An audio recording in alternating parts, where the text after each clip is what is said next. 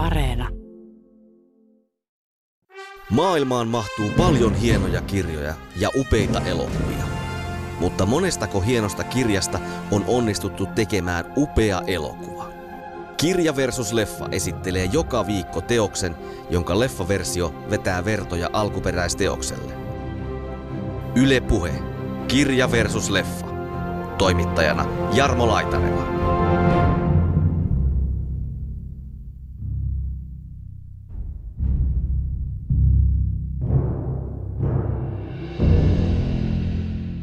2000-luvun puolivälissä oli Anne Ricein niin kuin vampyyriteokset ja, ja nämä Under, Underworld-elokuvat oli niin kuin aika paljon vakiinnuttanut vampyyrit semmoiseksi tietynlaiseksi, jossa oli just nämä valkosipulit ja elävältä palamiset ja kaikki tällaiset. Että et silloin se populaarikulttuurin vampyyri-ilme oli tosi tietynlainen. Että miten se Edward jatkuvasti jotenkin virnuili siinä. tai aina sillä oli joku omituinen hymy tai virne naamalla, kun se sanoi jotakin nokkelaa. No ehkä just sen takia, että koska se on fantasiaa, se on niinku periaatteessa toinen maailma ja sitä ei ole niin kuin oikeasti olemassa, että voi mennä vaan johonkin toiseen maailmaan jossa periaatteessa mikä tahansa voi olla mahdollista. Mä jäin miettimään, että rakastuko Edward Pellaan oikeasti vai onko se vaan sitä, että se on niin huumautunut siitä verestä? Se oli myös se, niin kuin, mitä mä näin tavallaan ympäristössä, että jotenkin kaikki, kaikki se niin kuin kiinnostuksen osoittaminen ja tunteista puhuminen oli kaikille kauhean vaikeaa mun mielestä siinä iässä.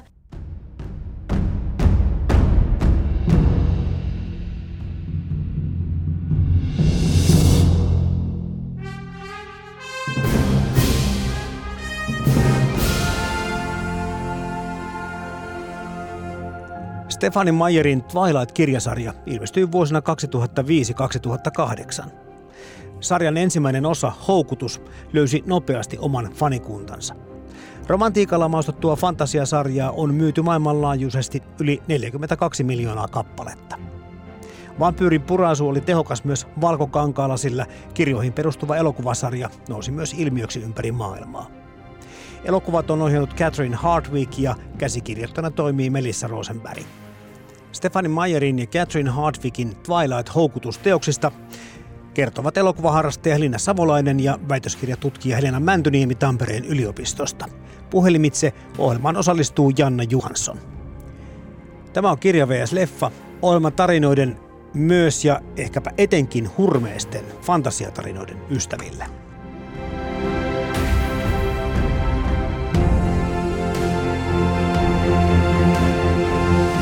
Twilight-sarjan ensimmäisessä osassa nimeltään Houkutus esitellään uuteen kaupunkiin ja uuteen lukioon muuttava Bella, joka ihastuu tätä pahkaa paikalliseen komistukseen Edwardiin, joka sitten sattuukin olemaan vampyyri. Ja jos erilaisuuden hyväksyminen ei muutenkaan ole helppoa, sitä se ei totisesti ole tässä tarinassa, jossa ihmiset, vampyyrit ja ihmissudetkin vielä yrittävät elää sovussa samalla alueella. Itselläni tämä Twilight kirjana ja elokuvana oli ensikokemus näihin teoksiin, mutta sitten taas Helena Mäntyniemi, Helena Savolainen, miten teillä, minkälainen suhde teillä tai miten pitkä suhde teillä on Twilightiin? No mä luin ensimmäisen kerran tämän, olinkohan 16-vuotias silloin, kun äh, tämä oli silloin aika lailla tullut niinku suosionsa huipulle ja, ja olin kuullut niinku muilta ikäisiltäni, tytöiltä lähinnä, että – että on hyvä kirja ja kannattaa lukea. Ja tässä oli tosi paljon hypeä tämän ympärillä, niin silloin ensimmäisen kerran tutustuin. Ja itse asiassa nyt vasta uudelleen luin tämän sitten ensimmäistä kertaa sen jälkeen, tämän ensimmäisen teoksen. Mutta leffat on katsonut muutaman kerran siinä välissäkin. No oliko niin, että Helinällä taisi purasta paremmin, kovemmin? Joo, kyllä. Et mulla, oli, mulla oli sama tilanne, että olin silloin ehkä jonkun 15 tai 14, kun sain kuulla kavereilta ja olin itse asiassa semmoisesta vähän kriittisemmästä pohjasta, että kaverit oli vähän puolustelleet jo valmiiksi, että, että olette kuullut ehkä, että tämä on ihan jotain, mutta, mutta mä niin kuin, kyllä tykkäsin. Mun mielestä siinä oli sellaista lämpöä ja viihdettä ja romantiikkaa ja mitä kaikkea sitä nyt niin kuin toivookaan. Ja sulla on sama juttu, että palasit nyt vasta tähän teoksen, tai teosten pariin sitten. Joo, kyllä. Ennen tätä ohjelmaa. Joo, että oli, oli tosi erilainen kokemus, mutta silti ihan viihdyttävä. Näistä on kiva kysyä tätä kohta lisää molemmilta. 2005 siis tämä Stefani Meijerin houkutus ensimmäinen Twilight-osa ilmestyi ja, ja aika äkkiä taisi tosiaan muodostua semmoiseksi ilmiöksi, että sekä teoksen että tulevien jatko-osien että elokuvaoikeuksien ympärillä alkoi semmoinen niin kuin maailmanlaajuinen hässäkkä. No, mä muistan sen, että kun mä olin katsomassa tätä mun ystävien kanssa ensimmäistä kertaa elokuvissa tätä ensimmäistä elokuvaa, ja yksi mun kaveri oli ihan kauhea tämän kirjan fani, niin hän oli käynyt siis katsomassa tämän jo niin kuin aiemmin ja tuli sitten uudestaan meidän muiden kanssa niin kuin ihan lyhyen ajan sisällä. Ja hän siis osasi ne, ulko- ne vuorosanat jo ulkoa siinä kohtaa. Että mä muistan, että hän sillä niin kuin hiljaa puhui niitä ääneen mun vierellä. Ja mä olin siitä vähän yllättynyt ja hän oli jotenkin todella vaikuttunut ja reagoi tosi voimakkaasti tunteella ja niin kuin itki mukana ja nauroja. Ja sitten ehkä itse ollut ihan niin voimalla siinä, siinä tunnekokemuksessa mukana, mutta tota, muistan, että, että vähän niin kuin yllätti se intensiteetti sillä mm, mun ystävällä. Kyllä kävi sekin sitten saman tien sitten Helina katsomassa ne elokuvatkin, kun ne tuli. Tähän tuli 2008 heti tämä leffa tähän aika kirjan perään. Öö, mä muistaakseni näin sen eka kertaa televisiosta. Aha. Joo. Että okay. tota, ja mä muistan, että silloin, silloin se niin kun kuvasi tosi hyvin sitä omaa niin kun jotenkin synkkää teini-mielentilaa mutta nyt tällä jälkikäteen niin katsottuna mä koen, että, että se kirja ei ollut ihan niin angstinen kuin mitä silloin ehkä sen koin, kun olin omassa synkässä angstissani. Että. Joo, varmaan oli tässä teoksparissa erittäin niin kuin merkityksestä se, että mihin, mihin ikäkauteen sattuu sitten, kun hän tähän tutustuu. Että se varmasti antaa tämmöisiä ihan erilaisia fiiliksiä. Puhutaan sitä, miten mua kiinnostaa tosiaan tietää, miten teidän omat ajatukset on muuttunut näistä, mutta tästä kirjasta vielä. Se on saanut myöskin paljon kritiikkiä. Itse pidin kyllä tämän kirjan kielestä ja, ja suomennoksesta. Muista kaikki toimi ihan hyvin ja sitten toi dialogikin, joka on saanut vähän kanssa, voisi sanoa kuraan iskaansa, niin kyllä mä sen tuommoisena niin teinien aika luonnollisena keskusteluna osasin ottaa. Mä koin, että se kirjan kieli palveli tarkoituksestaan tosi hyvin. Mm-hmm. Että se, niin kun, se ei noussut sieltä naamalle, vaan se kuljetti sitä tarinaa jouhevasti mä en itse kiinnittänyt siihen mitään huomiota ja mun mielestä se kertoo niin kuin hyvästä tai tarpeeksi hyvästä kielestä. Mulla on siinä mielessä vähän samanlainen näkemys, että, että se mun mielestä ei ollut tavallaan ehkä pääasiassa se kieli, että siinä ei ollut mitään semmoista kielellä leikittelyä hirveästi. Mua ehkä itse vähän häiritsi se, että miten toistuvasti, nyt ainakin niin kuin tällä toisella lukukerralla, että miten se Edward jatkuvasti jotenkin virnuili siinä. tai aina sillä oli joku omituinen hymy tai virne naamalla, kun se sanoi jotakin nokkelaa. Niin se oli ehkä vähän sillä, että olisi voinut sitä karsia mun mielestä. Mutta muuten se dialogi oli ihan semmoista toimivaa tuommoisessa niin nuorten kirjassa, missä kaksi teini-ikäistä hahmoa keskustelee. Kyllä.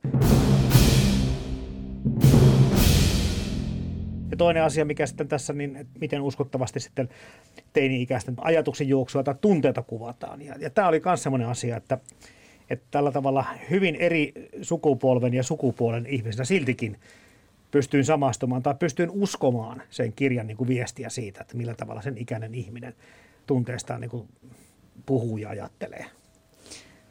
Mä en ehkä ole pitänyt Bellaa koskaan kauhean niin kuin samaistuttavana hahmona. Et mä mä itse en, niin kun, en muista, että silloin teininäkään olisin kauheasti samaistunut häneen, enkä, enkä nytkään, mutta tässä nyt voi olla, että vaikuttaa niin kun, tietysti jokaisella ihmisellä on oma persoonansa, että et mm. hän vaan on ehkä hyvin erityyppinen hahmo kuin mitä mä oon ihmisenä. Mutta tota, kyllä, kyllä siinä mun mielestä kans ihan hyvin kuvattiin niin kuin sitä semmoista teinin mielen, mielenlaatua ja ajatuksia. Joo, mä, mä taas koin niin kuin Bellan samaistuttavana ja itse asiassa nyt mä to, koin hänet samaistuttavampana kuin mitä mä koin hänet Aha, silloin nuorempana. Okay. Mä peilasin tosi paljon just siihen, että millainen mä oikeasti olin silloin nuorena ja niin kuin, että hänellä oli paljon tällaista, että hän niin kuin yritti sopeutua ja esittää, niin kuin, että hän on samalla, että hän niin kuin kokee koko ajan positiivisia tunteita ja kaikkea tällaista. Ja se niin kuin, toi mulle jopa semmoista tiettyä niin kuin sympatiaa ja sääliä ja niin kuin, sellaista niin kuin myötätuntoa Bellaa kohtaan, että hän ei niin kuin sit kuitenkaan uskalla ehkä olla ihan oma itsensä. Mutta mä koin, että hän oli niin kuin kuitenkin loppujen lopuksi siinä kirjassa aika tomera ja tietyllä tasolla myös itsevarma ihminen, että, että hänellä oli niin kuin terve suhtautuminen niin kuin omaan ulkonäköönsä ainakin kirjan alussa, että hän koki, että hän on ihan nätti. Ja hän ei niin kuin, siinä kohtaa, kun Lauren ja niin kuin muut tytöt rupesivat hänestä niin kuin puhuu ilkeästi, että niin kuin kius, niin kuin oikeasti kiusaamaan Kyllä. häntä, niin hän ei niin kuin kokenut, että, että, että se johtui hänestä, että hänessä on jotain vikaa ja sen takia häntä kiusataan, vaan hän oli vaan sillä, että niin kuin, mikä hän tämä juttu on, että miksi ne on hänelle ilkeitä. Ja mun mielestä se oli tosi terve tapa niin kuin suhtautua siihen, että, että hän ei ottanut sitä heti silleen merkkinä siitä, että hän olisi jotenkin huono. Niin mä pidin siitä oikeastaan muillakaan hahmoilla ei kovin huono itsetunto ole, koska Bellahan antaa pakkeja niille muillekin kundeille siinä. Mm. Eikä ne jää hirveän paljon suremaan. Ne ottaa sitten, pyytää toisen tyttöä tanssiaisia ja muuta. Tässä niin kuin, ehkä nyt kun sä toit ton esille tuossa Helina, niin kaikilla ihmisillä tässä niin kuin jonkinlainen itsetunto on. Ja sitten onko se taas sitten uskottavaa enää? Että jos kaikki on, niin kuin, koska yleensähän meidän niin kuin, variantit on aika me, niin. meistä ihmistä niin monenlaisia, että tässä on kaikki aika tietää, mitä tekevät, haluavat. Niin, mulla on ehkä tuosta Bellasta vähän eri, erilainen näkemys siinä mielessä, että Bella kyllä siinä alussa mun mielestä kokee, että hän ei ole mitenkään hirvittävän kaunis tai hyvännäköinen. Ja, ja myös tota, hän niinku toistuvasti niinku puhuu, että miten hän on tällainen tavallinen ja epäkiinnostava ja kömpelö. Sitä kömpelyyttähän tuodaan siinä tosi kyllä. paljon esiin muutenkin. Ja, ja sitten mä en niinku ehkä näe, että, tai siis kyllä hänellä on selvästi on semmoista niinku itsevarmuutta ja hän on niinku, hahmo, joka on tavallaan päättää omasta elämästään ja, ja niin kuin toimii siinä itsenäisesti, mutta, mutta tota, mun mielestä ehkä hän, hänellä on kuitenkin semmoista epävarmuutta niin kuin siihen ulkonäköön liittyen. Ja sitten se, se ei mun mielestä tavallaan ehkä myöskään, tietysti tämä on kuvattu niin kuin Bellan näkökulmasta, joten lukijahan ei saa ihan semmoista mm-hmm. tavallaan niin kuin objektiivista näkökulmaa siitä, että, että onko Bella nyt tosi kaunis vai ei. Mutta se oli mun mielestä pikkusen epäuskottavaa, että – uuteen kouluun tulee uusi tyttö ja heti kolme poikaa on kiinnostunut. että toi niin kuin, mä en usko, että kovin moni teinityttö voi tuohon samaistua, varsinkaan jos ei ole mikään niin kuin aivan niin kuin poikkeuksellisen kaunis tai hyvännäköinen tai erikoisen näköinen tyttö. Ja sitten myös ehkä se, että onko teinipojat sitten nyt niin itsevarmoja tosiaan oikeassa elämässä, että menee uutta tyttöä, vaikka olisi minkä näköinen, niin, mm. niin kuin ihan mm. tuolla joukolla piirittämään. Se on kyllä ihan totta, että, niin kuin, että eihän siinä niin kuin, välttämättä semmoisesta niin kuin uskottavuudesta puhuta, mutta sitten taas mä koin, että tämä on kuitenkin fantasia. Ja kun tämä on myös oikeasti niin kuin myös fantasiakirja, niin mä en niin kuin lukenut sitä, niin kuin, että se olisi ollut huono asia. Että, että siinä oli tällaisia, niin kuin, että, että, että maailma olisikin niin helppo, että, että, niin kuin, että, että tyypit vaan tulee pyytää ulos. Ja, niin kuin, ja sillä, että mä niin kuin koin, että se oli vaan ihan vaan niin kuin hauskaa.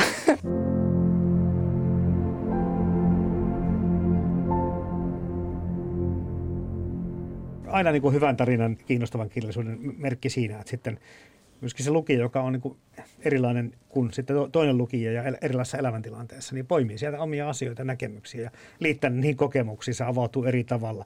Mutta pakko sanoa myöskin tässä Bellan niin kuin myöskin hyväksi puoleksi se, että on niin paljon tullut luettua semmoisia kirjoja, missä päähenkilö ei niin kuin kerta kaikkia hokaa mitään ja lukijalle niin kuin selitetään kaikki jo hyvissä ajoin. Ja mä tykkäsin siitä, kuinka nokkela ja nopea – tämän itsevarmuuden lisäksi, mitä Bella on. Että se ei, sille ei tarvitse niin länkyttää sitä asiaa kymmeniä kertoja. Se, on, se omaksuu kaikki tällä tavalla. Voi olla, että sekin on fantasiaa, mutta jotenkin niin lukijana pidin tästä, miten hän ilmentää maailmaa. Mä taas koin, että Bella vähän liian hitaasti tajusi. ja itse asiassa mä ajattelin siinä alussa, että miten tämä koko koulu nyt ei ole jo tajunnut, että nämä on vampyyrejä, kun ne on tämmöisiä kalpeita ja ei syö ja aina pois koulusta, kun aurinko paistaa. Mutta tietysti siis eihän tämä toimisi tämä kirja, jos ne tajuaisi, että siinä on, on oltava se niin kuin Joo. mysteeri siinä, joka sitten selvitetään. Että, että joo, siis kyllä niin kuin, jotkut hahmot on kyllä tosiaan sellaisia, että ne ei niin kuin, vaikka sitä kuinka niille niin kuin naamaa hierottaisi, niin eivät tajua. Että Bella kuitenkin ihan niin kuin aktiivisesti ottaa itse selvää asioista, että se on Tämä. hänen edukseen sanottava. Mm. Se on kyllä totta. Ja siis siitä, vielä siitä Bellan itsevarmuudesta, että, että siinähän vaiheesta, kun hän rakastuu Edwardiin, niin siinähän kohtaa hän niin kuin, alkaa käyttäytyä epäitsevarmasti ja mun mielestä se oli tosi Totta. realistista Kyllä. ja niin kuin, niin kuin uskottavaa, että heti kun niin kuin tulee se söpöpoika siihen viereen, niin sitten rupeaa äänkyttää ja niin sekoilee sanoissa ja ei niin kuin, oikein niin kuin just ei enää usko siihen niin kuin omaan kauneuteen. Et koska kyllä hän sanoo usein sitä, että hän on tavallinen ja kaikkea, mutta sitten taas oikeasti, tai siis kaikilla meillä on omat erityiset piirteemme, mutta ei kaikki meistä ole mitään malleja. Niin se toisaalta on myös ihan tervettä, että niin kuin näkee oman kauneutensa siinä, niin kuin, että mitä se on, eikä pelkästään ole silleen, että vaan jos on malli, niin on kaunis.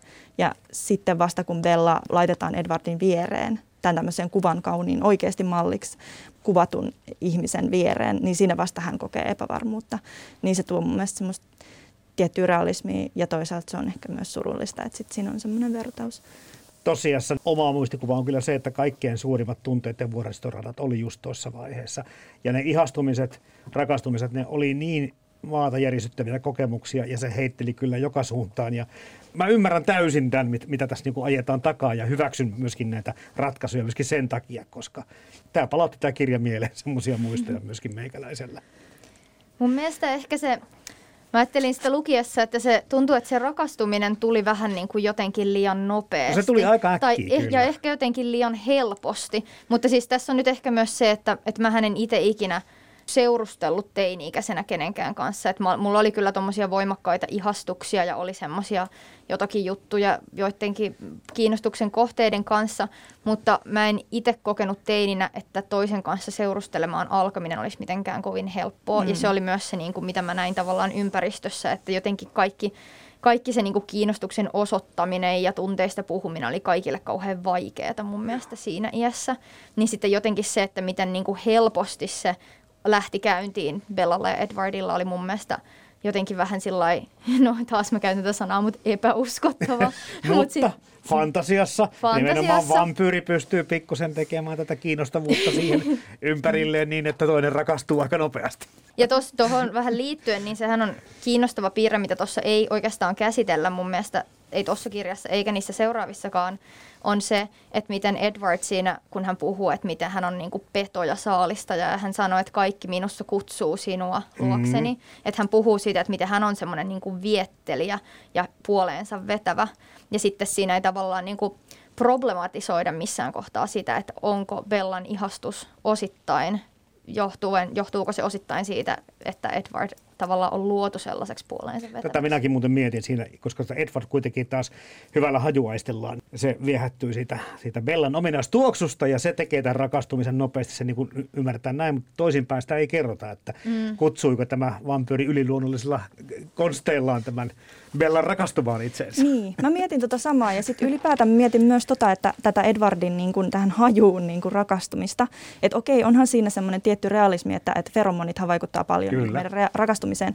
Mutta sitten mä, mä jäin miettimään, että rakastuko Edward Bellaan oikeasti vai onko se vaan sitä, että se on niin huumautunut siitä verestä, että se luulee rakastavansa sitä. Mikähän veriryhmän Bellalla on? No niinpä.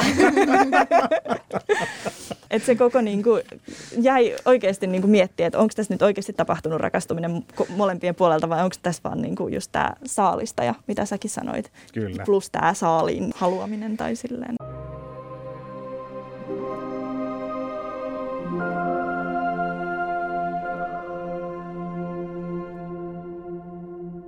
Puhelimessa on seuraavaksi Janne Johansson ja Twilightista puhutaan etenkin tästä houkutuskirjasta. Milloin sä oot tämän Twilight-houkutuksen lukenut?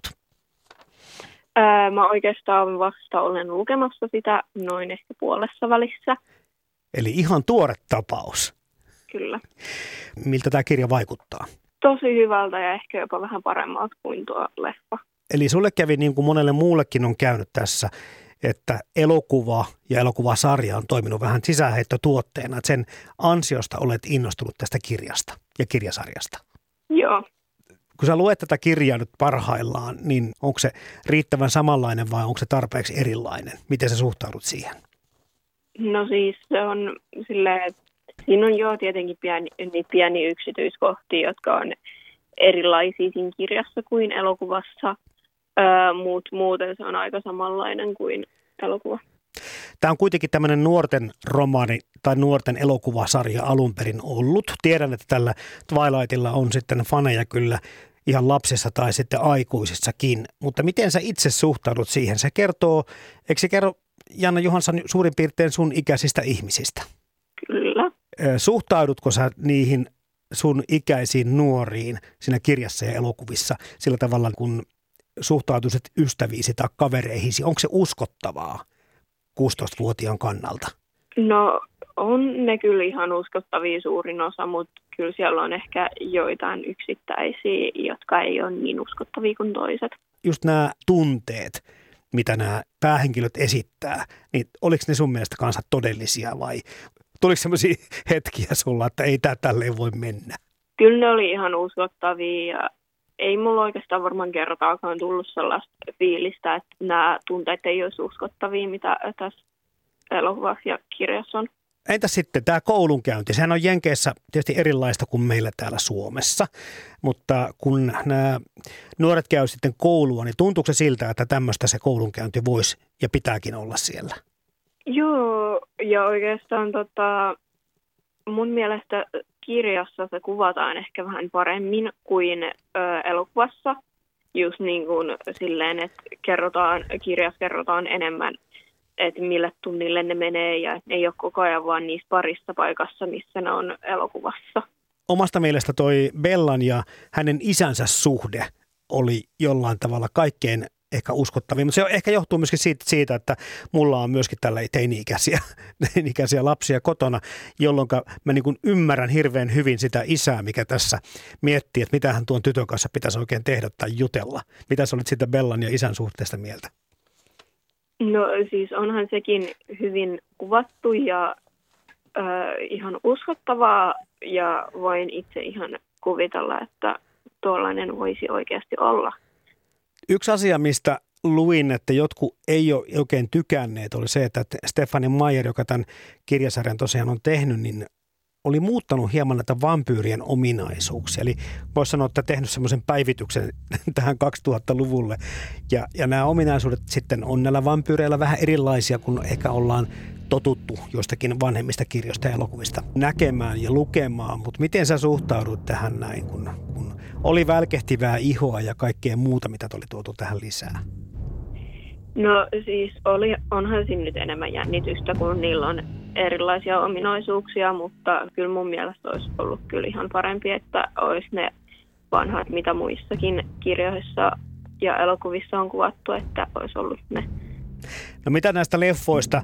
Jonkin verran olen kuullut, että tämä alkupää houkutus ja uusi kuu olisi niin kuin parempia elokuvia ja sitten taas epäilys aamukoi ykkönen ja kakkonen ei pärjäisi niin kuin kiinnostavuudessaan, mutta mitkä sun, mikä sun mielipide näistä elokuvien paremmuudessa on? Mun mielestä ne kaikki on yhtä kiinnostavia, eikä niissä ole mitään sellainen, että joku on parempi kuin toinen. Mutta tietenkin ne ekat kaksi leffaa on ehkä ihan hitusen nousee ylemmäs kuin ne loppupuolen leffat. Tykkäätkö siitä, että se fantasiaelementit oikeastaan vähän niin kuin kasvaa tärkeimpään rooliin tässä, kun nämä elokuva, elokuvat menee eteenpäin, kun tulee tämä vaikka tämä ihmissusi-systeemi tähän messiin ja muuta? No siis jossainhan kohti se on ihan hyvä, että se fantasia vähän kasvaa, mutta kyllä sekin voi mennä yli, että se fantasian määrä.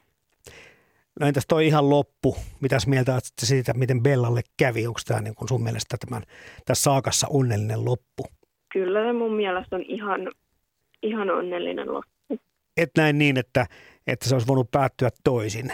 Tietenkin kyllä mä niin tiedostan, että kyllä se olisi voinut päättyä toisen ihan missä vaan kohtaa, mutta kyllä mä oon ihan tyytyväinen siihen, miten se päättyi. Nämä leffat on ollut tosi suosittuja, kuten kirjatkin, mutta sitten jonkin verran tuntuu, että leffat on suositumpiakin.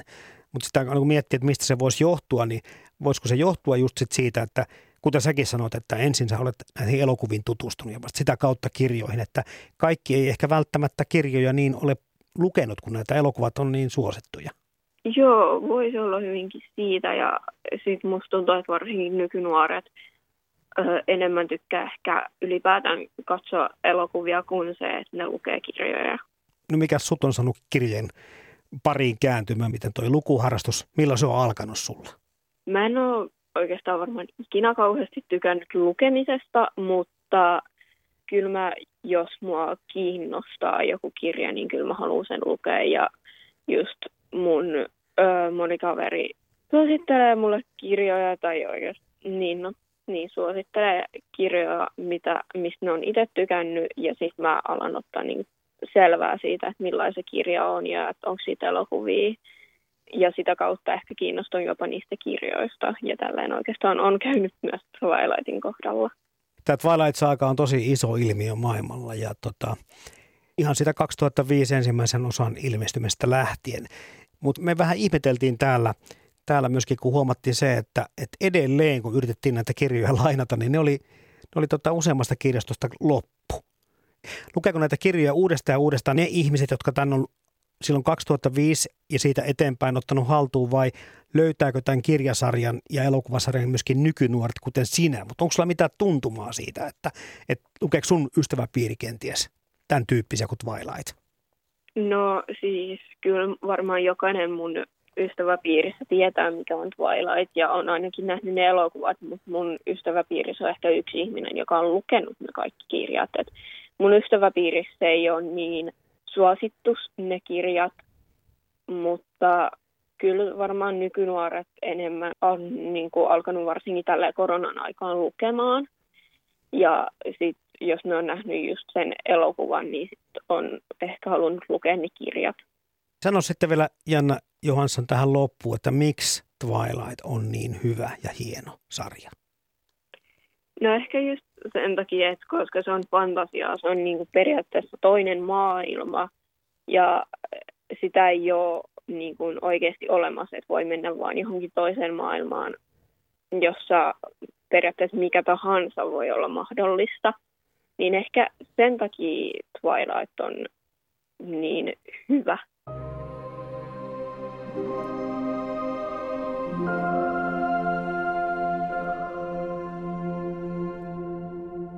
Tota, pompataan, ollaan puhuttu jo pitkään kirjasta, niin pompataan tuohon elokuvan seuraavaksi ja sitten mennään tähän ilmiöön ja näihin kaikkiin muihin kiinnostaviin yksityiskohtiin tämän ympärillä. Elokuva tuli melko nopeasti tähän perään 2008, sitä ruvettiin puuhaamaan sitten tämän kirjan ilmestymisen jälkeen. Mutta ilmeisesti kävi niin, että kirjailija Stefani Mayer ei ollutkaan tyytyväinen siihen ensimmäiseen elokuvakäsikirjoitukseen. En tiedä kuka sitä niin edes auttoi tai vei eteenpäin, mutta hän hylkäsi sen. Ja sitten tota, sai Catherine Hardwickin tekemään tämän seuraavan version, ja, ja, mutta oli myöskin taustavaikuttamassa sitten itse sitten tähän käsikirjoitukseen ja ehkä sitten näemme myöskin tuloksen sitten kankaalla siinä. Mua oikeastaan itse asiassa harmittaa se aika paljon, koska toi kirja menee niin kohta kohdalta, sen, tai siis se leffa menee kohta kohdalta sen kirjan mukaan, mutta ilman sitä sellaista niin kuin just sitä suhteen luomista ja suhteen syventämistä niiden keskustelujen kautta, joita on kuitenkin kirjassa tosi paljon niin se tuntuu, musta tuntui nyt, kun mä katsoin sen uudestaan kymmenen vuotta myöhemmin, niin että, että se leffan tunti 18 minuuttia olisi ollut pelkkää sellaista alustusta. Ja sitten vasta se leffa alkoi. Et, et se, se, että sen kirjan niin tapahtumat vaan heitetään elokuvaan, niin se ei mun mielestä välttämättä ihan toiminut sen leffan paremmaksi. Elokuvastahan on puhuttukin siinä, että tämä kuvittaa aika paljon vain tätä kirjaa. Se kritiikki on kohdistunut nimenomaan siihen, että se ei niin kuin yritä seistä tarpeeksi omilla jaloillaan. Mä itse asiassa tykkäsin tuosta elokuvasta enemmän kuin tuosta kirjasta. Et mä pidin sitä niin kuin viihdyttävämpänä ja siinä on mun mielestä eri tavalla huumoria mukana kuin siinä, siinä kirjassa. Ja Oliko eh... kirjassa huumoria? No ei, ei mun mielestä. ei sitä kovin paljon kyllä löydy, ei, mutta leffassa mutta, on samaa mieltä. Mutta leffassa on Joo. mun mielestä enemmän, tai on ylipäänsä. ja, ja varsinkin sitten niissä myöhemmissä leffoissa on, on vieläkin enemmän mun mielestä, mutta, mutta oli tuossa ensimmäisessäkin. Ja ehkä siinä oli se, että siinä kirjassa, kun nimenomaan kuvataan sitä niiden niin kuin suhteen kehittymistä, niin mun mielestä se, tavallaan se on niin kuin ne keskustelut on niin kuin ehkä merkityksellisiä sen suhteen kehittymisen kannalta, mutta siinä myös aika paljon on semmoista toisteisuutta, että se Edward jankuttaa siitä, että miten hän on vaarallinen ja hän himoitsee Bellan verta. Mm-hmm. mm-hmm. Ja sitten Bella taas on sillä tavalla, että ei minua haittaa se, koska olet niin ihana tyyppistä. niin se oli mun mielestä vähän puuduttavaa lukea. Ja sitten kun sitä ei tietenkään ollut siinä elokuvassa niin paljon, niin se elokuva toimi Joo. mun mielestä kompaktimpana ja semmoisena eteenpäin vievempänä kokonaisuutena. Mutta hirveän samanlaisiahan nämä kuitenkin niin on. on. Totta kai sitä on karsittu tietenkin tästä mitan, mitasta johtuen, mutta se, että ei ne pahasti poikkea. Ei niin, ja mm. kyllä se kyllä mä koen, että se leffa olisi toiminut paremmin, että jos se olisi vielä niin kuin tiiviimmäksi laitettu.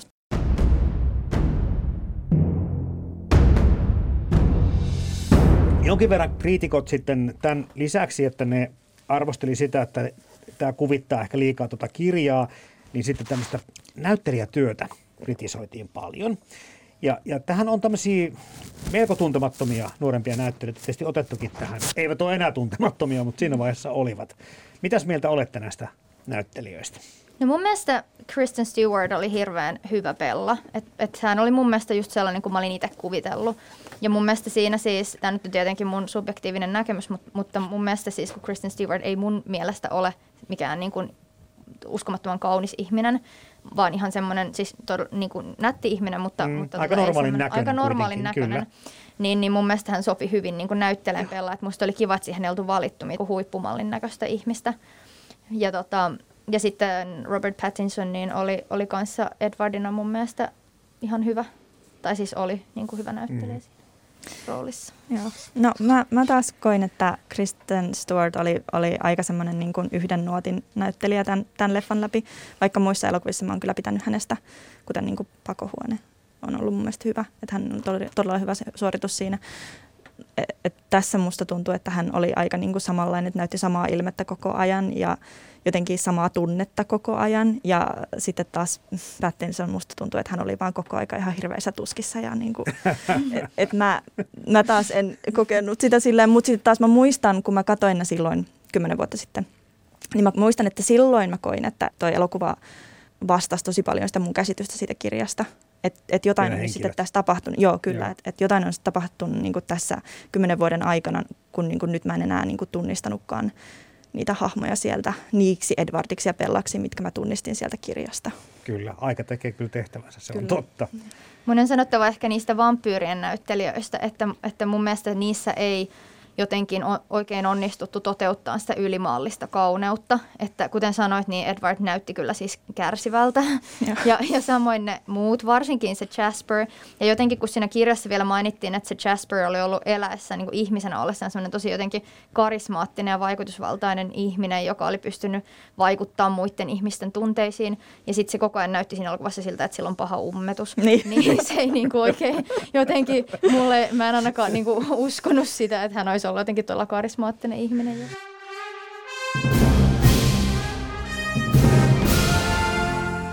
Stephanie Meyerin ja Catherine Hardwickin Twilight, Houkutus, teoksista keskustelevat elokuvaharrastaja Helina Savolainen ja väitöskirjatutkija Helena Mäntyniemi Tampereen yliopistosta. Puhelimitse ohjelmaan osallistuu Janna Johansson.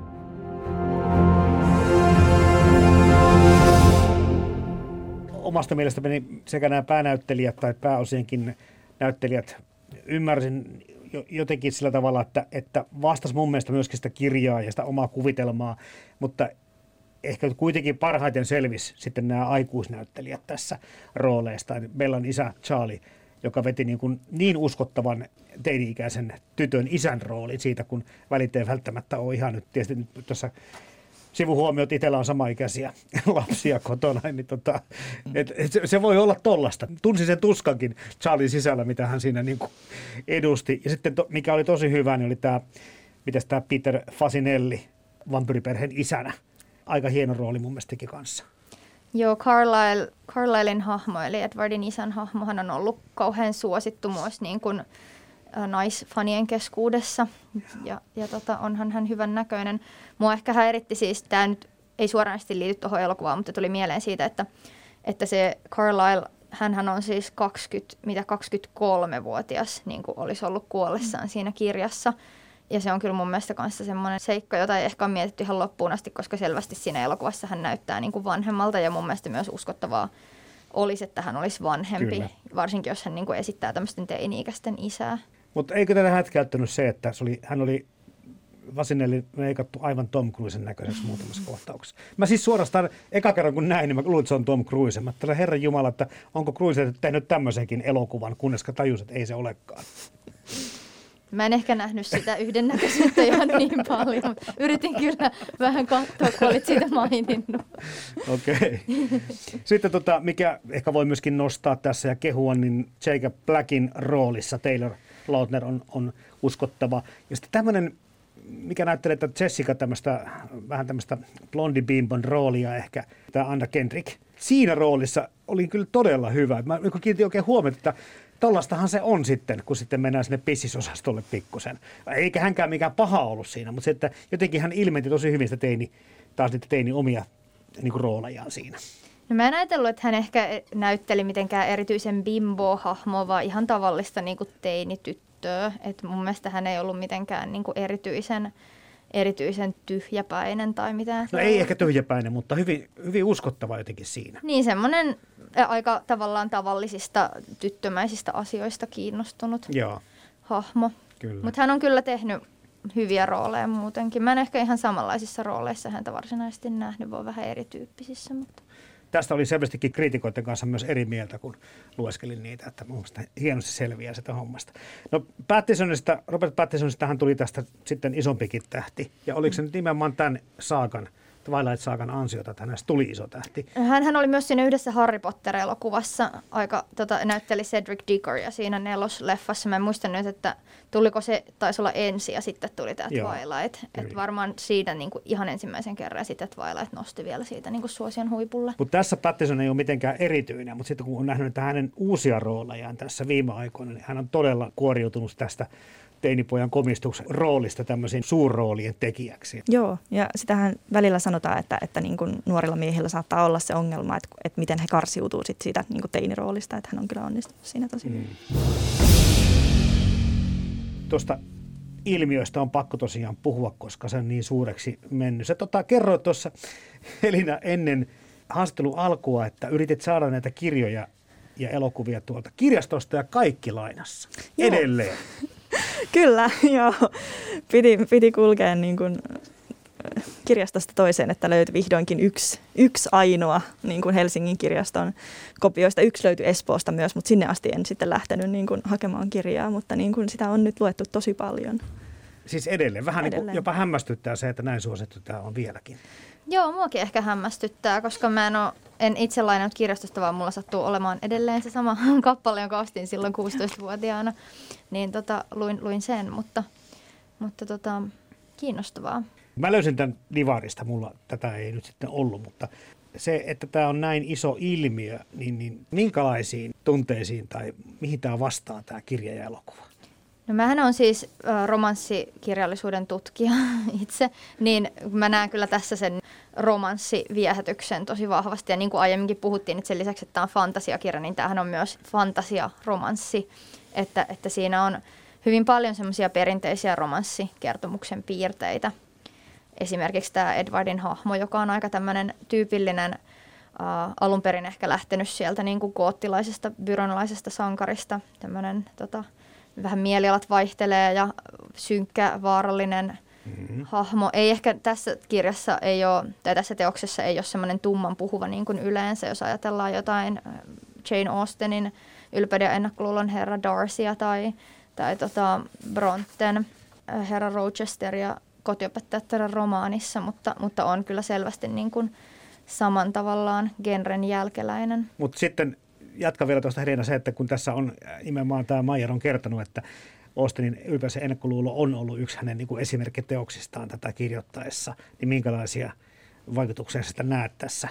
No onhan tuossa se, ehkä se alussa semmoinen tavallaan vähän antagonistinen suhde tämän Edward ja Bellan välillä, mm-hmm. mikä sekin on niin kuin ehkä aika tyypillistä monissa romanssikertomuksissa, että, että jotenkin siinä alussa herää semmoisia tai negatiivisia tunteita, jotka usein liittyy jostain niin kuin, tai johtuu jostain väärinkäsityksestä tämän pariskunnan välillä, niin kuin tässäkin on siis se, että, että Bella ensin ajattelee, että Edward jostain syystä vihaa häntä, vaikka tota, kyse onkin siitä, että, että Edward päinvastoin pitää Bellaa liian puoleensa vetävänä. No tämä on kyllä ihan suoraan ylpäisen aset, pääpäriasetelmasta. Totta. Mä mietin itse siinä, kun mä niin kuin varasin sitä kirjaa, että, että onko ne, jotka on sitä varannut nyt kaikki muutkin, niin onko he myös samalla tavalla lukenut sen silloin kymmenen vuotta sitten aikaisemmin ja he hakee sitä samaa niin kuin vanhaa nostalgista hyvää oloa, mm-hmm. mitä niin kuin voi saada siitä, kun niin kuin saa lukea niin kuin vanhan suosikin uudestaan. Että tota, että kyllä se tuo semmoista niin kuin turvaa ja niin kuin miellyttävyyttä, että pystyy hetken aikaan laittaa maailman tuskat jonnekin kaappiin ja lukee semmoista kirjaa, jossa kaikki on vaan on tietysti omia pieniä konfliktejansa, mutta kaikki on loppujen lopuksi kuitenkin aika hyvin.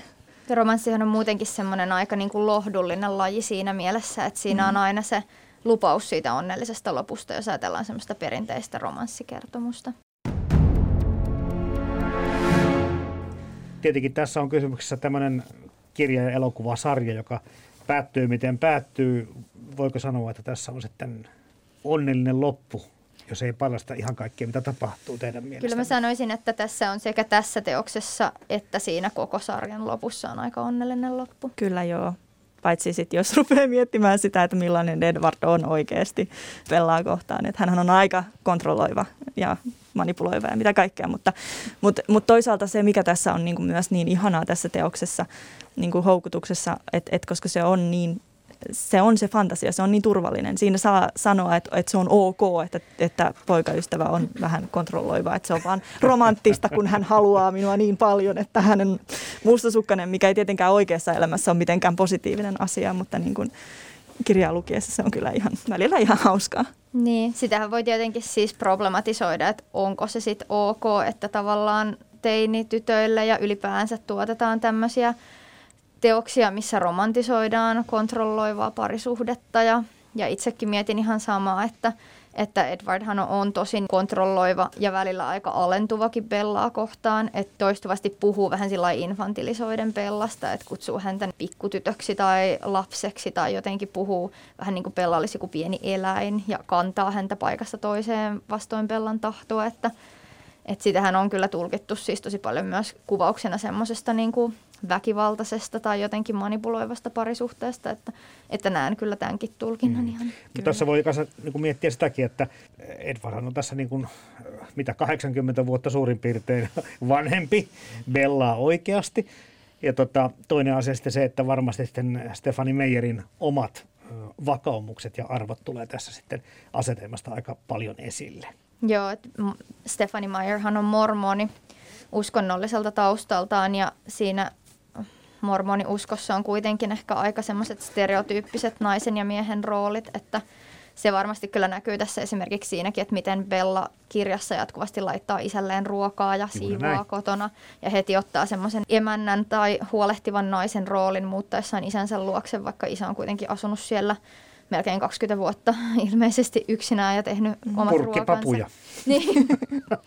niin kuin ne Amerikoissa yleensä syövät, jos ei, jos ei muuta. Mutta joo, Bella on tosi hyvä kokkaaja, mutta sitten taas sen vastapainoksi vähän niin kuin kömpelö ja avun tarpeessa oleva. Ja sitä Edward tosiaan esitetään sekä vähän kontrolloivana, kuten sanoitte tuossa, mutta erittäin voimakas, kuten vampyyrit on.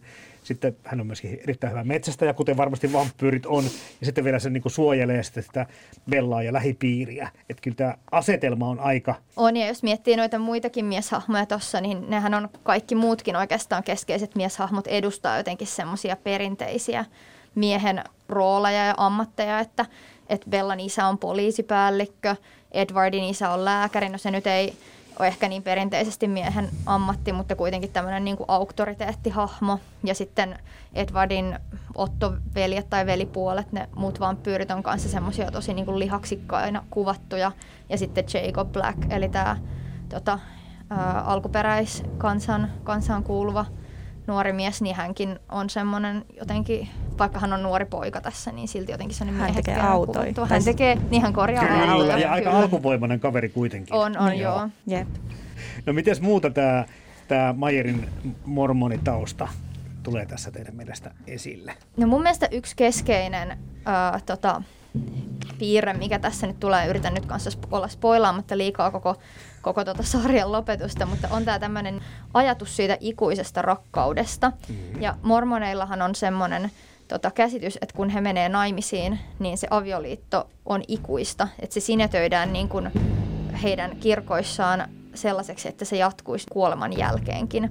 Toisin kuin esimerkiksi kristinuskossa ja ja vaikka katolilaisuudesta, ja katolilaisuuskin on kristinusko, mutta siis, että monissa, suurimmassa osassa kristinuskon suuntauksia ajatellaan, että avioliitto on maanpäällinen. Että siinähän sanotaankin, niin kuin, että kunnes kuolema meidät erottaa.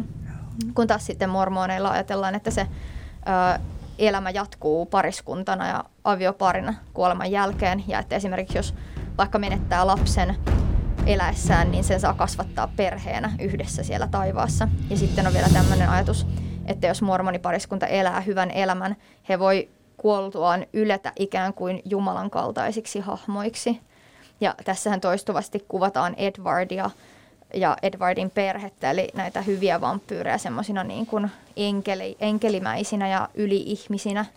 Joten mä itse näen tässä vähän tämmöisen niin kuin tietynlaisen symbolismin tai metaforan siitä, että, että ne hyvät vampyyrit edustaa vähän niin kuin niitä mormoneja, jotka on sitten päässyt sinne, saavuttanut sen niin kuin korkeimman tason niin sanotusti. No mullekin tuli mieleen lähinnä siitä, no miksei tietenkin tästä puraseko Edward lopulta vellaa vai ei, mutta sitten tässä just tämä isähahmo, joka, joka tota, oliko sitten tota Edward niin kuin 17-ikäinen, kun hän on kuolemaisillaan ja sitten tämä kaveri tulee ja purasee, eli ikään kuin sitten tällainen niin uskontulo ri- mm, riitti tässä mm. sitten samassa yhteydessä. Nyt kun sä oot kuullut meikäläisiin, niin nyt on sitten ikuinen elämä ja kenties ikuinen rakkauskin on sitten niin kuin sulle suotu. Tai ainakin mahdollista. Kyllä. Ja siinä lopussa kirjassa on semmoinen kohtaus, missä Bella sanoo, että että meidän pitäisi olla, että naisen ja miehen pitäisi olla suurin piirtein tasa-arvoinen, että molempien pitäisi pelastaa toisensa. Ja mun mielestä se pelastaa oli siinä just kiinnostava sanavalinta, että se puhuu Kyllä. siinä siitä, että miten Edward toistuvasti pelastaa hänet. Mutta hän, puhuu, hän puhuu tuossa yhteydessä siis siitä, että hän itse haluaisi tulla vampyyriksi. Eli tavallaan siinä molemmat olisi niin, kuin niin sanotusti pelastettuja, jos mm. molemmat olisi vampyyrejä. Mutta tämä ei mun mielestä kiusaa kuitenkaan lukijaa tai katsoja liikaa. Ei, ja, mutta osittain se varmasti johtuu siitä, että, että mormoni-uskonto ei ole kauhean tuttu ehkä suurimmalle osalle niin. myöskään ihmisistä. Että toi symbolismi on kuitenkin, ei välttämättä ole edes mitenkään tahallista siis Maijerin siis, osalta. Että hän on niin kuin, vähän niin kuin alitajuisesti tuonut esiin semmoisia arvoja ja Niin, mä, mä luulisin mm. näin. Tietysti sitä nyt on vaikea sanoa, että mikä, mikä milloinkin on kuinka tietoista kirjailijan osalta, mutta... No Helina, vaivasko se sua lukijana tai elokuvan katsojana? No siis lukijana se ei mulle sieltä pompannut kauheasti ilmaan, että enem, enemmän ainoa, ainoa kohta, missä mua häiritsi se, että siinä näkyy niin kuin kirjailijan arvot oli se, kun Bella oli lähtemässä ystäviensä kanssa shoppailemaan Port Angelesiin ja sitten siinä sanottiin siitä, että kuinka naishormonit hyrräsivät sisälläni ja oli pehmeä ja mukava olo ja mä olin vähän se, että oikeasti, että niin kuin naishormonit ruvevat pörräämään heti kun olet tyttökavereiden kanssa ja muuten ne ei sitten siellä pörrää, niin se oli vähän silleen, että okei. Mutta tota, mutta itse en, en tässä ykkösessä kokenut sitä niin voimakkaasti, mutta, mutta rupesin it, miettimään sitä sitten niin niiden myöhempien elokuvien kohdalta kyllä, että jos pitäisi valita just tämmöisen kontrolloivan kylmän olennon, kuten Edward ja sitten tämän Jacobin välillä, mikä oli tämä silloin kymmenen vuotta sitten aika iso keskustelu, että Edward vai Team Jacob, niin nykypäivänä mä ottaisin kyllä Jacobin mieluummin. Joo, mä ajattelin ihan samaa, että siis Jacob on mun mielestä paljon kiinnostavampi hahmo kuin Edward. Ja mua harmitti oikein, että tuossa ensimmäisessä kirjassa ei siitä niin kuin puhuttu sen enempää. Ei paljon. Mm. Ei paljon, että se, se jää mun mielestä paljon niin kuin kiinnostavammaksi ja jotenkin se sen tausta on, on kiinnostava. Ja Mutta eikö nimenomaan kakkososa ole sit se, missä Jacob sitten onkin aika vahvasti esillä? Joo, joo, se on ihan totta. Kyllä. Mutta hänessä on mun mielestä niin kuin enemmän ulottuvuuksia kuin Edwardissa kuitenkin. Mä oon samaa mieltä. Ja tohon, varmaan tuohon uskonnollisuuteen liittyy myöskin sit se, että toi esiaviollinen seksi tuntuu olevan todella kirous tässä hommassa, että sitten ei kyllä suuteleminenkään tai pikku pusukin tuntuu jo, että sekin on jo aika niin kuin ison kynnyksen ja työn takana kyllä. saada aikaiseksi kelle tahansa, joka tuntuu tästä tämän päivän niin kuin ehkä lukijasta ja katsojasta vähän oudolta jo. Joo, se tuo siihen tietyn semmoisen, että se ei ole pelkästään vertaiskuvallisesti synti se seksi, vaan se onkin kuolemantuomio Bellalle. Että, mm. että jos he harrastaa seksiä, kun hän on ihminen, niin Edward saattaa tappaa hänet. Niin se on kyllä niin kuin aika voimakas voimakas vertaus. On, ja sitten siinä myös tavallaan se veren juominen ja seksin harrastaminen jotenkin rinnastuu tosi vahvasti, että välillä on tosi epäselvää, että, että himoitseeko Edward Bellaa lihollisesti, seksuaalisesti vai, vai haluaako hän tappaa Bellan.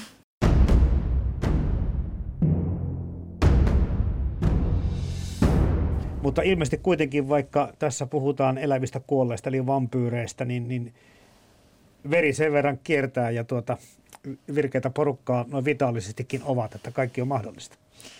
Joo, t- tätä samaa mä mietin, että miten, mitenköhän kaikki tavallaan Edwardin fyysiset reaktiot on selitettävissä, jos ei hän, hänellä ole verta, mutta ilmeisesti ne Ei on. mennä siihen sen no, tota, tästä ehkä just päästään nyt näihin huvittavuuksiin kanssa, mitä mä niin kun, Elena Mäntyniemi, Helina Savolainen luin tätä ja sitten hymähtelin muutamissa kohdissa, eli vaikka tämä fantasia onkin, niin todella nopeasti Bella hyväksyy kuitenkin sen vampyyrien olemassaolon ja se, että Edward poikaystävä on vampyyri. Sitten vähän jumittaa tiettyjen muiden asioiden kohdalla, kuten vaikka se, että miten se Edward onkin niin vanha. Että tuntuu vähän niin kuin, että mitä, miksi sä tähän kiinnität huomiota, etkä tähän toiseen, mikä on paljon oleellisempi seikka. Tämmöisiä oli tässä jonkin verran. Joo, siinä oli kyllä joitain tuommoisia niin kuin epäloogisuuksia vähän. Tai sitten se, että, että hän lähtee käymään sitten siellä vampyyrien kotona, missä todennäköisyys tulla niin kuin purruksi siinä porukassa on kyllä aika suuri, että hän aika rohkeasti lähtee. Ja erityisesti ehkä naurettu, että on pakko nostaa tähän vielä tähän keskusteluun mukaan se, että Bellahan ei mene sitten tässä naishormoni päissään, kun lähti toiseen kaupunkiin tyttöjen kanssa soppailemaan, niin sinne kirjakauppaan sisälle, koska siinä näyteikkunassa oli vain pseudotieteitä tai hömppää sisältäviä kirjoja. Ja tätä niin naureskelin kyllä niin kuin yllättävän pitkäänkin sit siinä, että oliko tämä vähän tämmöinen itsekriittinen kommentti, mutta ei välttämättä ollut.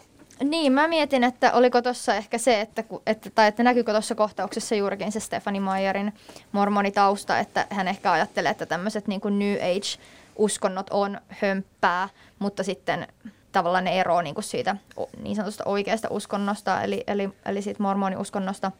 Mutta, tota, mutta sitten ehkä tämä niin kuin vampyyrifantasia taas erottautuu ihan täysin semmoiseksi niin fantasiaksi hänen mielestään. En siis tiedä, mutta tällainen tuli mieleen. Mä taas koin, että se oli semmoinen Bellan niin henkilöhahmon kuvaaja. Että hän luki paljon klassikoita, just Jane Austenia ja muita kirjoja, mutta hän ei sitten halunnut mennä tämmöiseen niin just pseudotieteellisten kirjojen kirjakauppaan, että hän halusi mennä sinne klassikoiden sekaan. Niin mä koin, että hän oli niin että se kertoi Bellasta niin kuin henkilöhahmona. Joo, toi oli varmasti myös, koska siinähän oli myös, mainittiin se tota, kirjakaupan pitäjä, joka oli jotenkin semmoinen ystävällisen näköinen vanhempi rouva ja Bella niin kuin arveli, että se haluaisi jutella hänen kanssaan ja Bellahan on selvästi aika introvertti introvertti tässä teoksessa ja ei halua välttämättä ventuvieraiden kanssa alkaa hirveästi höpisemään omista asioistaan, niin hän ehkä halusi myös välttää tämmöisen niin kuin sosiaalisen kontaktin. Niin. Jonkin verran tässä on tämmöisiä intertekstuaalisia viittauksia ja mulle toimi niin kuin ehkä parhaiten se, että kun sä mainittiin se Bronten humiseva harju, kun tietää millainen teos se on, niin sitten taas ne tunnelmat jotenkin mun mielestä autto pääsemään myöskin tähän tämän teoksen niin kuin sisälle ja ymmärtämään sitä että nyt on tosi suuria tunteita ja, ja se vei niin kuin hyvin siihen suuntaan. Puhutaan nyt hei Elena ja Helina tuosta vampyyristä ja ehkä vähän niiden evoluutiosta, koska tämäkin oli semmoinen asia, mikä tuntui kriitikoita häiritsevän, että eihän nämä ole nyt oikeita vampyyrejä ollenkaan, kun niillä ei ole kunnon kulmahampaita tai että ne pystyy kumminkin olemaan auringonvalolla pihalla. Ja oma taas ajatus oli se, että aika kivalla tavalla Mayer tekikin niin, että ei, ei niitä kliseitä kirjoittanut sinne mukaan niin paljon, vaan keksi omia asioita. No mun mielestä vampyyrejä on kuvattu aika monella tavalla kirjallisuudessa, että mä en nyt näe, että miten tämä olisi jotenkin niin kuin poikkeuksellisen epäonnistunut kuvaus tai jotenkin ylipäänsä poikkeava kuvaus. Että kyllähän aika moni tavallaan piirre niin kuin näidenkin vampyyrien kohdalla semmoinen niin tyypillinen vampyyripiirre täyttyy. Että ainoa on ehkä se, mikä ihmisiä on niin kuin jotenkin vieroksuttanut se, että että näiden vampyyren iho kimmeltää siellä auringossa, mikä mun mielestä ehkä myös on vähän omituinen piirre, tai mä en oikein aivan ymmärrä sen funktiota. Ja siis siinähän on, Stephanie Meyer on itse sanonut, että se kohtaus, missä tota Bella ja Edward on siellä metsässä ja, ja Edward näyttää Bellalle, miten hänen iho kimmeltää auringossa, on semmoinen kohtaus, minkä hän on nähnyt unessa ja siitä, siitä tota, saanut inspiraation tämän kirjan kirjoittamiseen koska sillä ei tuntunut olevan varsinaisesti mitään muuta funktioa kuin ei se, että, että miksi he ei voi mennä auringonvalossa sitten pihalle.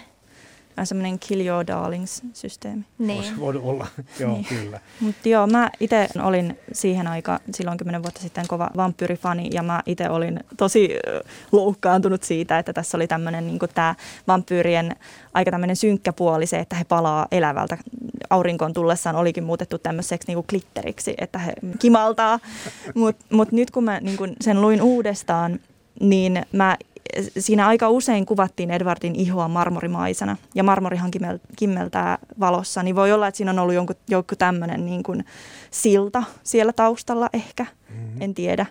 Mutta, tota, mutta, mutta silloin 2000-luvun puolivälissä oli Anne Ricein niin kuin vampyyriteokset ja, ja nämä Under, Underworld-elokuvat oli niin kuin aika paljon vakiinnuttanut vampyyrit semmoiseksi tietynlaiseksi, jossa oli just nämä valkosipulit ja elävältä palamiset ja kaikki tällaiset. Että et silloin se populaarikulttuurin vampyyri-ilme oli tosi tietynlainen. niin sitten taas, että okei joo, historiassa on ollut paljon erilaisia vampyyrikuvauksia, mutta että, niin, että mä koin, että et, et sinänsä silloin se oli niin kiveen hakattu, että mm. mitä oltiin sovittu, että mikä on vampyyri, ja sitten Stefani Mayer tuli niin kuin muuttamaan sitä, niin mä en sinänsä ole yllättynyt siitä, että se reaktio oli. Lähinnä hain sitä, että onko se, jos joku haluaa päivittää pikkusen tilannetta, niin eikö se ole ihan suotavaa, että tapahtuu tämmöisiä no joo, uudistuksia? En nyt näe siinä sinänsä mitään ongelmaa. Te sanoitte tuossa alussa molemmat, että aika tuoreeltaan luitte ja sitten no, katsomiseen meni sitten hetki. Mutta sitten nyt kun olette palanneet uudestaan näiden teosten pariin, niin on se ehkä kaikkein kiinnostavinta miettiä, että minkälaista on sitten sitä, ne omat teinikokemukset oli silloin ja mitä sitten tässä hetkessä, kun eletään tämmöistä toisenlaista aikaa ja aikuisuutta, niin miten paljon ne teidän mielessä ne teokset ovat muuttuneet? No mulla ehkä suurin ero, mihin mä kiinnitin huomiota, oli se, että että miten, miten niin kuin semmoisena kontrolloivana ja aika ahdistavanakin hahmona mä sen Edwardin nyt koin verrattuna siihen, että miten silloin nuorena, että silloin ei jotenkin osannut suhtautua siihen kriittisesti, vaan, vaan tota enemmänkin vaan otin sen tavallaan annettuna, mitä siinä sanottiin ja, ja uskoin sen, että, että tämä nyt on romanttista ja ihanaa. Mulla oli aika sama kokemus, että, että, että Edward oli aika jopa ärsyttävä niin kuin nyt luettuna että niin kuin, kuinka oma hyvänen ja niin kuin alentu, alentuva hän oli niin kuin Bellaa kohtaan. Että, Joo, ihan sama kokemus mulla. Mutta siinä romantikan nälässä kenties ikään kuin painiskeleva teini ei ehkä kiinnitä tämmöisiä asioita samalla tavalla sitä huomiota, että hän ei ole niin kriittinen lukija tai niin. katsoja. Ja ehkä silloin ei myöskään, kun me oltiin teini-ikäisiä, niin vielä puhuttu niin paljon edes semmoisista feministisistä aiheista, niin kuin vaikka valtasuhteista mm. naisten ja miesten välillä, tai, tai että minkälainen käytös parisuhteessa on ok ylipäänsä, Joo. kuin mitä nytten. Niin tämä teos pari on saanut tästä kritiikkiä jonkin verran, mutta tietenkin tämmöistä, jos tätä sukupuolen tutkimuksikin kautta lähtee lukemaan, niin kyllä tähän tietysti aika kriittistä tarkastelua voisi vois niinku kohdentaa.